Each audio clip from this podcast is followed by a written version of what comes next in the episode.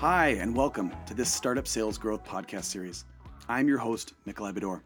At my agency, Bedore Business Group, we recruit and build high growth sales teams for technology companies. Over the years, we've worked with companies big and small, and what we found is that almost all businesses just getting off the ground struggle to create consistent revenue growth, and they know without it, they'll cease to exist. This is why we partnered up with Tech.mn to create a four part sales series that will teach you one, how to get those first meetings when no one knows who you are, two, how to turn those meetings into loyal, paying customers, three, once you have this process down, how to build a sales team to execute it. And four, how to keep that team motivated and inspired during the ebb and flows of a startup. You are listening to episode two How to Turn These New Meetings into Loyal, Paying Customers. You're about to hear from top local minds who've walked this walk and are eager to share their secrets. But before we do, I want to thank our sponsor, Fueled Collective, for sharing Studio Coco with us and their financial support.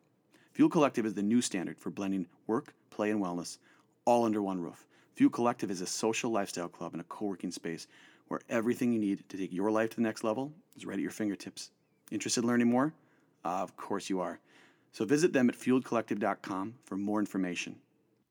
All right, are you ready? Let's jump into episode two.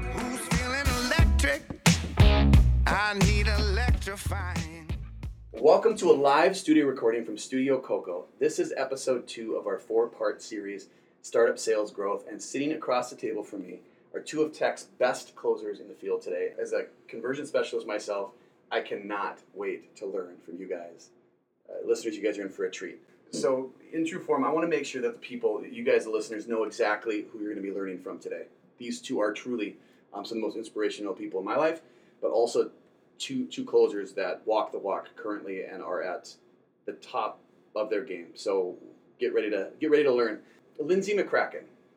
All right. So before starting this little startup journey of mine, um, I was an IBMer, and Lindsay McCracken was my idol, still is. Uh, we would take up on deals, and I would witness closing greatness at its finest.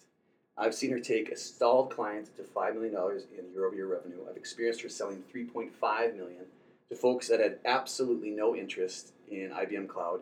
And year over year, I would see her name at the top of the leaderboard, boasting 200% year-over-year quota statistics. And I got to tell you, as a big data company at IBM, they know their shit. Uh, they throw numbers out because they believe that those are realistic and Lindsay consistently blows them out of the water.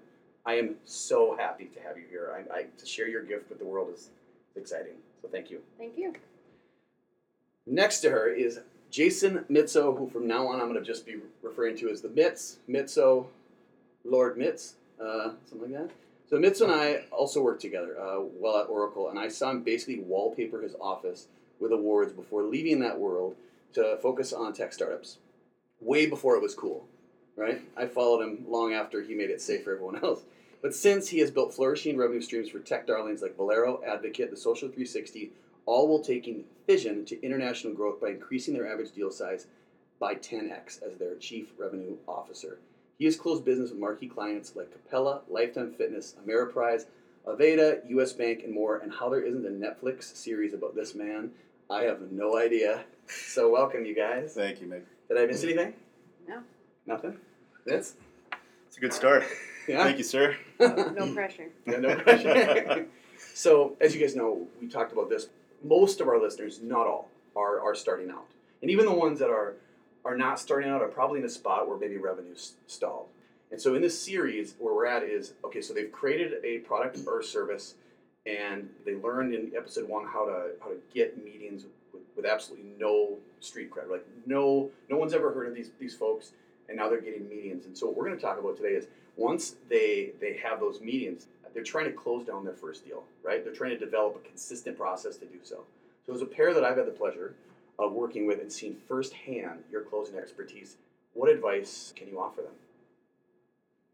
Uh, be willing to ask the tough questions. So it might not might not be very comfortable, but you definitely have to ask if people are actually interested in buying something that you're selling, or if they're just interested in learning more about what you know. So I think that's a big key thing that when I look at okay, where am I going to spend my time? I'm going to spend my time where I know people are actually interested and have the money to spend on whatever I'm providing. I don't want to jump the gun because I want to hear your qualification, but before we get there, would you mind just you know a couple of those questions, right? A couple of questions to because that's Yeah, do you have budget? do you have money for this? Do you have a timeline for this? Is there a project supporting this? Can we get it done by X date? Oftentimes, people don't want to ask those very specific questions, but often, in my experience, you just end up churning and churning and churning if you don't actually have an end goal in mind together with the person you're working with. how do you ask the budget question? I mean, everyone struggles with that, right? Like that.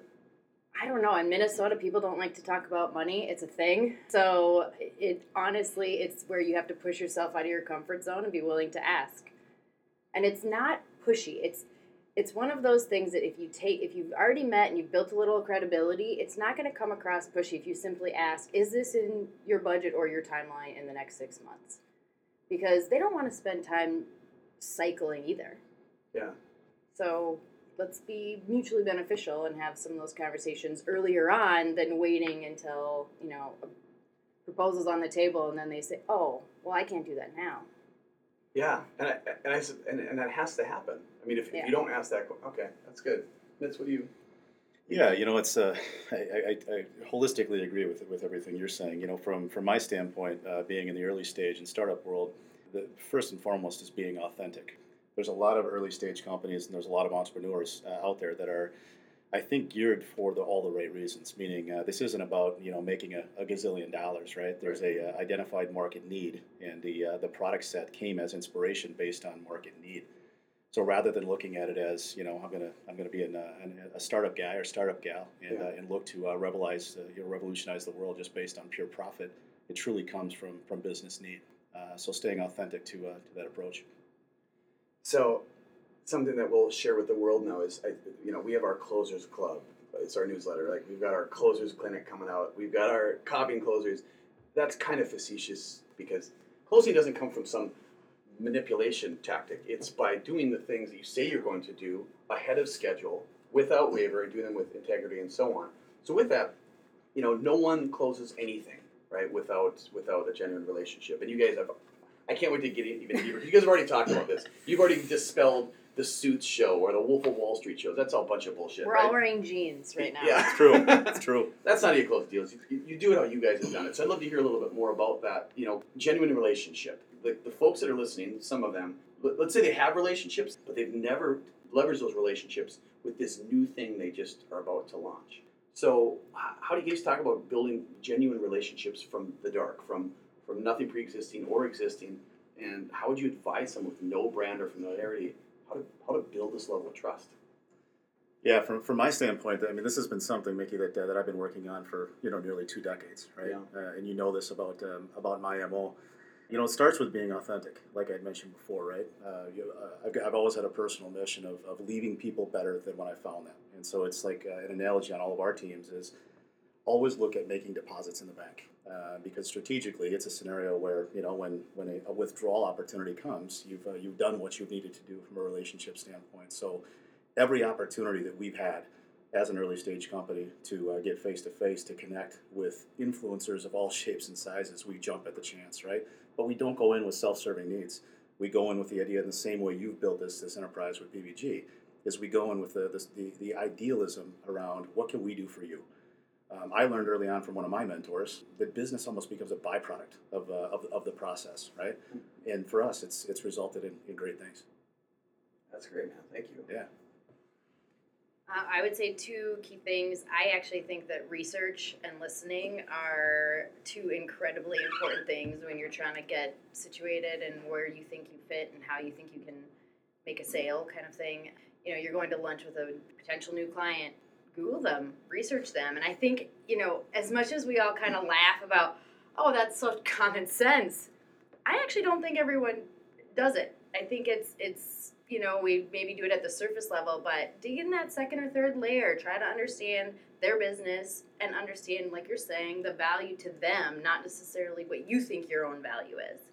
And then listening, going from understanding a little bit about them to tell me more about yourself, right? And and finding out where they think they need help or where they think you can add value and shaping yourself into that versus just staying kind of on what you perceive yourself to be.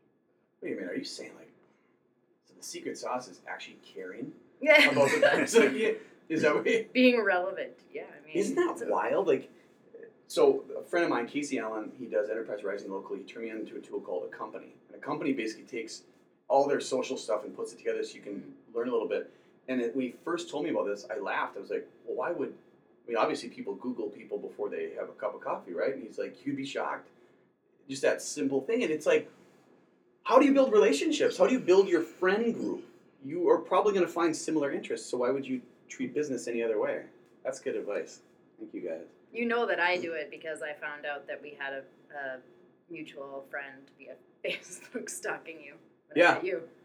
Before we we uh, partnered up, uh, we did you know this? I saw his no. name and I looked at I looked him up and I found him and I was like, oh, I went to elementary school with your cousin. Yeah, my cousin. That's and a great example. That's And my cousin example. who doesn't live Yeah. anywhere near me. she So also grew immediate common ground. Yeah, and that was one of those things. I was like, oh, I didn't know. You know, that little thing now Yeah. hooks us in a little bit, and and we've been friends. And we haven't talked in years, and we're still friends. Like like we never skipped a beat. For you, Mitz, and I, I know this for a fact, being part of the startup community, like a lot of your best friends today are probably clients, right? Like Yeah. a lot of my really good friends of today are clients, and that speaks exactly what you just said. So I got to get a little more technical, and, and this is for our listeners and a little selfishly because I want to hear your guys' styles. But um, we talked about a little bit at the beginning, but it's qualification. At BBG, part of the thing that I think why we've been able to advance deals the way we have is because we unqualify. I'm looking for every reason, anything possible that could go wrong. Because when you're when we're dealing with companies within the two to twenty million dollar space, I mean it's different than you know the big Oracle and IBM days. But I want to hear because I've seen you do it, Lindsay, firsthand. I've seen you do it firsthand. So um, qualifying is the key of identifying who is genuinely interested. And um, a lot of people they, they waffle around this. So would you guys mind sharing maybe uh, your qualification process? And we can go along in this. So maybe qualifying questions that you guys leverage, qualifying process. What helps you guys cut through the noise? Well, I always laugh. Someone, people will tell me, "Well, this person's not getting back to me, but they really want to buy this," and I'm like, "They don't really want to buy it. They're not getting back to you," you know. So Yeah. I actually think the first thing is responsiveness. I mean, I, I genuinely believe that if people are interested in something and they want to do business with you, they're going to be responsive. They're going to respect you and have mutual respect for for what they hope to be a partnership. I actually think that that's a really big one. I, I don't spend a lot of time probably against my uh, management desire. I don't spend a lot of time on you know prospecting people that haven't been responsive to me. I focus on the things that I think I can move forward. And so when I think of qualification, I think bare bones, it's people that are responsive, and then furthering that to people that have actual projects, actual plans, actual things. Because I actually think, and probably particularly more in startup spaces, you can correct me if I'm wrong, but I would assume that you the you lose business more to companies doing or clients doing nothing then you do lose to competitors. Because if you're starting in a new space or you're offering a new value, you're going to be both educating a new customer, but you're out there. There's no competition, so the competition is doing nothing. Because if if, you, if what you're doing isn't mainstream, then people don't have this necessarily the sense of urgency they would. Can I expand on something? Because Yeah. I have not heard anyone. This is not heard anyone say it out loud, and I don't know if people do this, but it, it sounds like you do. And I don't know if you realize what you said is. It sounds like you put maybe new clients, new prospects, maybe up against a couple tests, responsiveness Yeah. in yours, because you're thinking, especially at the deal sizes that you're bringing home, you've got to have people that are in it with you, like a partnership. like daily. I, mean, I, I talk to people daily when I'm closing large deals, and so if you go weeks and someone's not responsive, I'm moving on. Huh. That's horrible. Okay, I want to hear more about this. Like, this is so interesting to me. I've never heard anyone say that. Like, you know, people, because people, especially right in startup space, admits you know better than any of us in this room is. In the beginning, you're like, no, no, no, no, no, no, no. Uh, uh, how about a discount? Or oh, you don't want to get back to me for weeks on end while I don't sleep for those two weeks because I need this deal so bad. Like, how? I mean, I mean, I'm not saying I've never sent an unsolicited bid, but uh, for the most part, if you're not working with me, pretty much every large deal I've closed, I have put two options on the table. You don't do this deal, or you do the deal. And if you don't do this deal, it's going to cost you just as much, or it's going to you eliminate the value, and you're going to over the ti five year period, you're going to spend more, whatever. Or you can do the deal, you get more value, better payment stream, whatever the value you've built into your options, and they, they can decide. But the big thing, i- I think, is building a realistic view of what they think their five year projection is. So if they agree with that and you can give them an option that's better than that, Yeah. it makes it much easier for them to go along with what you need them to do. That's awesome. I mean, it's setting the stage. It's basically how is this relationship, how's this marriage going to go? Right. If you're not getting back to me right away. That's why you always get a prenup. I've never. Ah, I love it. I love it, Lindsay. I just learned that from you. I, I think that's great. It's Yeah, you know, from uh, first off, brilliant. I, I, I, I, I agree with, with everything uh, that you said, and that's uh, that's uh, you know we try to implement a lot of those strategies even at the stage that we're at. You know, our, our world uh, being an early stage company, uh, and we've seen it with others as well. Is you know you have some early success and you have some early wins. You know, you've got a good product, you've got a good team, you've addressed a, a, a good market opportunity, and, and it's almost like there's a false sense of reality that comes with some early success, right? We went through that. Um, our business model was, you know, full transparency. I'm sitting amongst friends. Was opportunistic, right? Yeah. We uh, we wanted to be a real company, but we weren't operating like a real company, right? Who were, who were we selling to? Who was our ICP? Uh, anybody that wanted to buy from us, right? And you talked a little bit about your BBG experiences early on, right? Selling to certain customers that probably aren't a good fit, right? I think we've grown enough now to implement a lot of things that Lindsay's talking about of one, being able to hold these folks accountable via upfront contracts or so on and so forth, but also from our side, being able to sometimes walk away from opportunities that just aren't a good fit for us. You guys both know this well. There's times that we've spent way more time from a support standpoint supporting some of our lowest paying customers because they're not a good fit than we do some of these behemoth organizations who are great fits for us, right? From a maintenance standpoint. So that's been been something for us. So one of the first things that we learned a couple years into this venture was, all right, let's let's get off of the, the the soapbox of the some of the early success that we've had. That was opportunistic. You're Rolodex selling. You're leveraging some relationships, so on and so forth. And let's let let let's let the market tell us where our value proposition lies, right? Let's let our customers tell us where they're driving ROI. Now we're a software company, but you know, uh, so in our, our case, it's, it's it's sales and marketing software specific. So it's easy for us to determine, you know, user adoption, uh, KPIs specifically around driving revenue, so on and so forth. But we needed to listen to the marketplace. We needed to let the marketplace drive how we were going to evolve as a company, how we were going to evolve as a product set, how we were continue to, to revolutionize what we have identified as the biggest market opportunity in our space.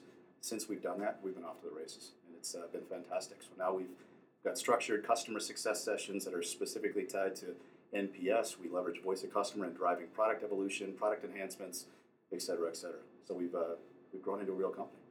you know what's interesting about this guy is that you know you, you're the chief revenue officer and you're you're blowing up you know but you also have it- it- you know these these startups. So i would love to just ask a, a, a kind of flanker question. How does it help Fision? How does it help you, your, your growth there Mhm.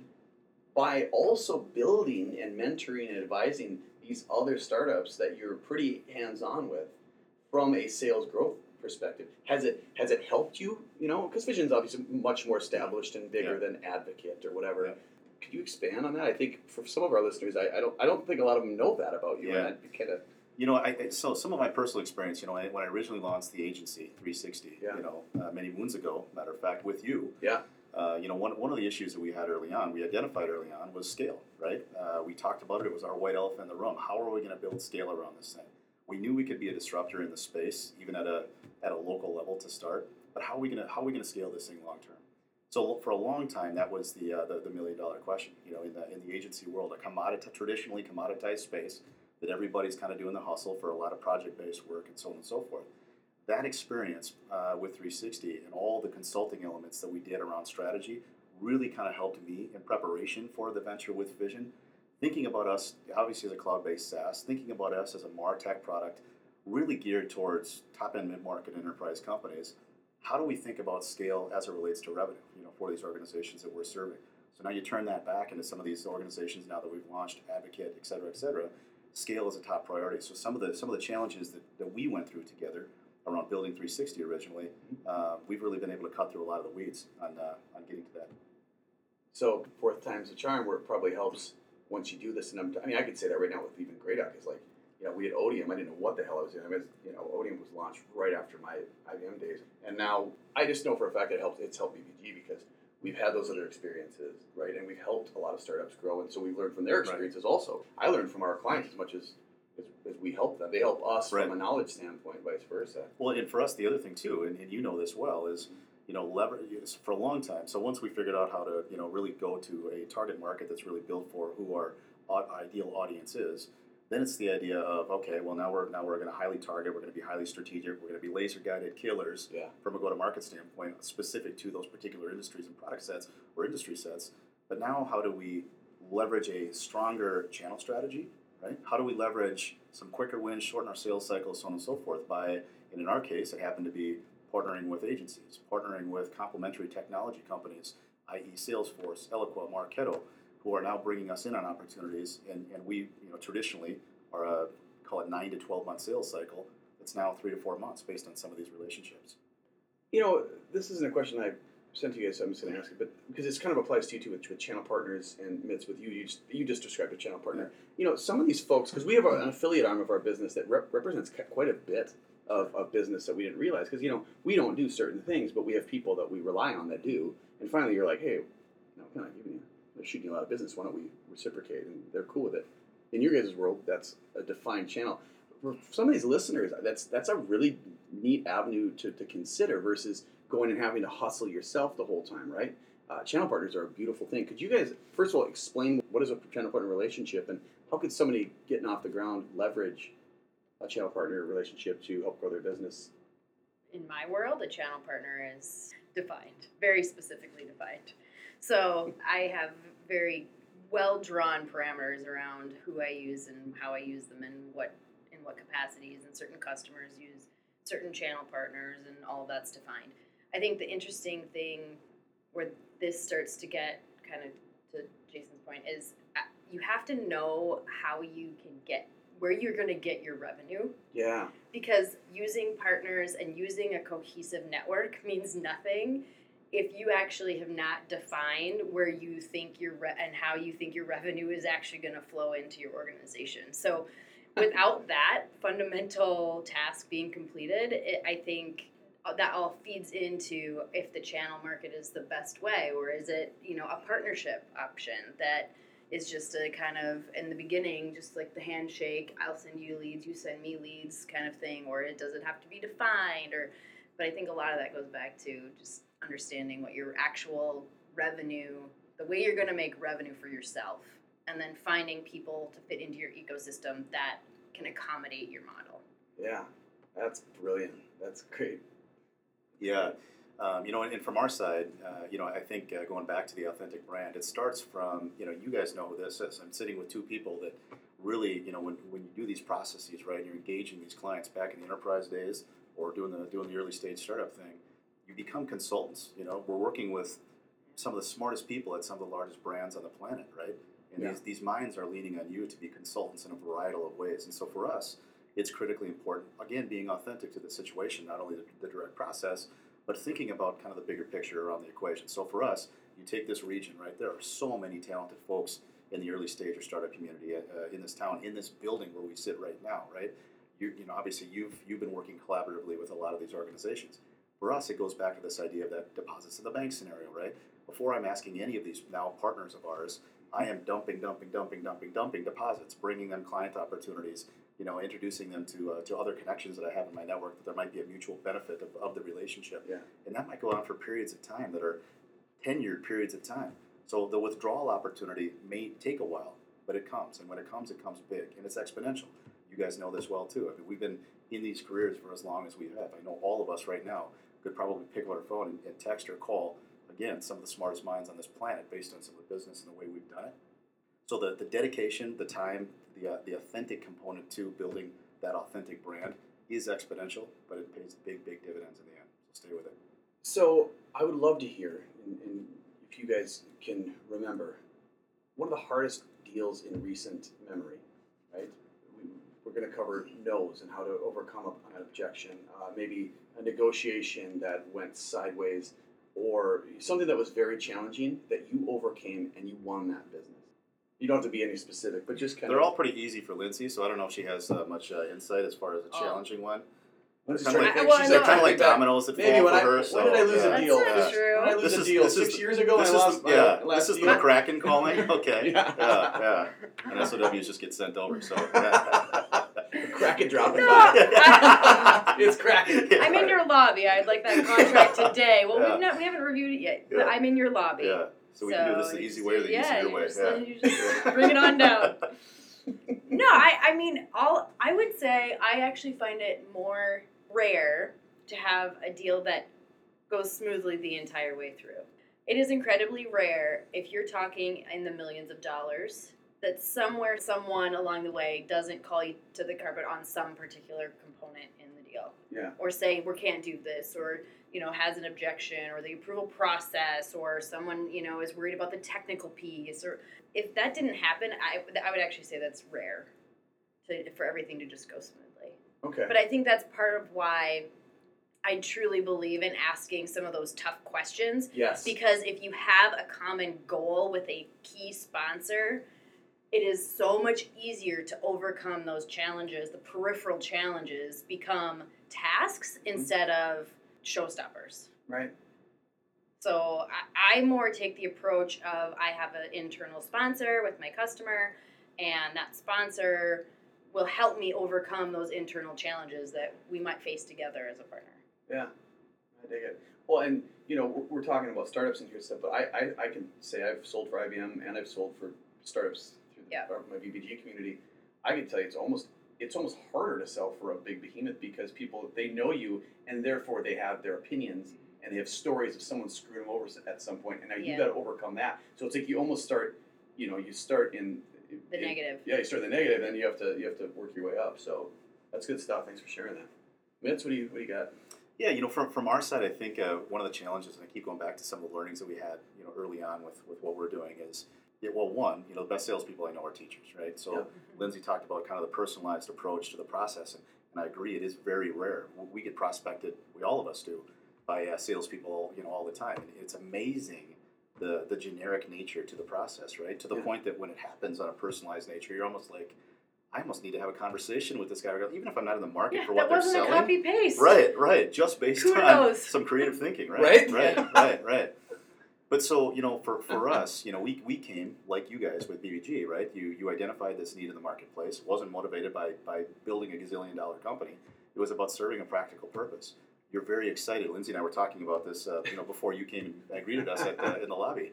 But you're so passionate about. it. You're so you believe in this concept so so well. So naturally, that that that kinetic energy that what you bring yeah uh, we believe it too. You know what I mean? Uh, now we happen to know you, so we believe it. But anybody who's around you believes in, in what you're telling them because you you believe it to the, to the level you do. The challenge that, that we had doing that is we get so excited, and again, as a software platform, we get so excited about all the bells and whistles, right?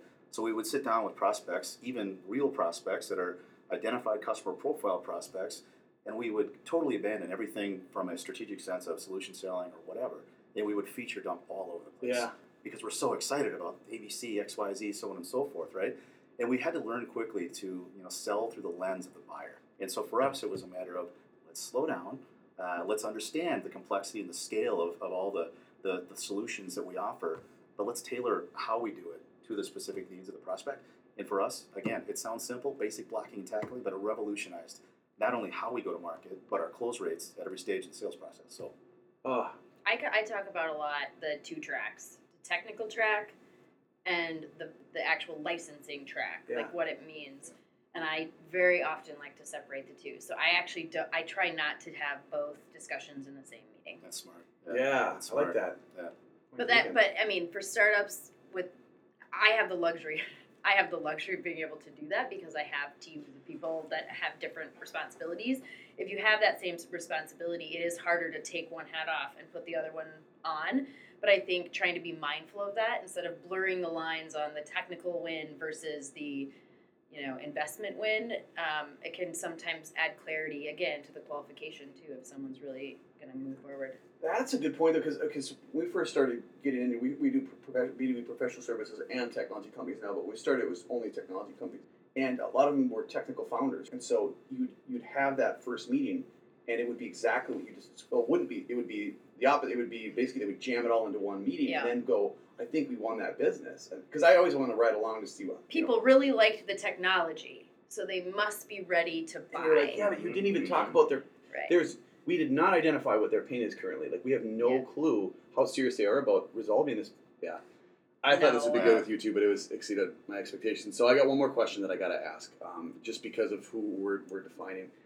If you were to go back and, and be in these people's position, right? They're- Okay, they, they, they got something, they believe in it. They believe in it, right? They know that it's good. What would you tell what would you tell yourself in their in their shoes, not knowing what you know now? The passion is required, but the business plan is often forgotten. So, actually develop a business plan so that you have an objective and you meet objectives versus hoping to maybe close client business. Huh. So, you have something to try to achieve, you have something to track to, you can make adjustments along the way. Um, but I, when I talk to people that move into startup spaces or pre IBM, when I was with a smaller company, it was often like, okay, but why would we want this customer if the support for the customer is going to cost more than they're going to pay? And people were like, well, why? Wait, what? It's like the business plan has to be there. Passion is required. I think anyone in that space, that's natural. I think that Yeah. has to be natural. People don't do it. But I think the business plan piece is often thought of as it will come. And I, from what I've seen from friends, you know, coworkers in the space, it, you need to have a plan, which is not going to be as natural, but it's certainly important. Yeah, that's great advice. Yeah, and I, in, in addition to everything Lindsay's saying, I would just say um, um, understand, I guess, holistically that this, especially in the early stage entrepreneurship side of the equation, Mickey, you know this well, it's a bumpy ride, right? Yeah. There's good days, there's bad days, good quarters, bad quarters, good years, bad years, and you're going to question it at every stage in the process. Am I doing the right thing? Should I be doing the right thing? Believe in yourself. Keep continue to push through. Right? There's thresholds of growth even before fundraise rounds start and, and team building starts and leadership sustainability starts. There's going to be those times where you're going to need to need to push through and really stay laser guided on, on the mission. Um, we're all consumers of content.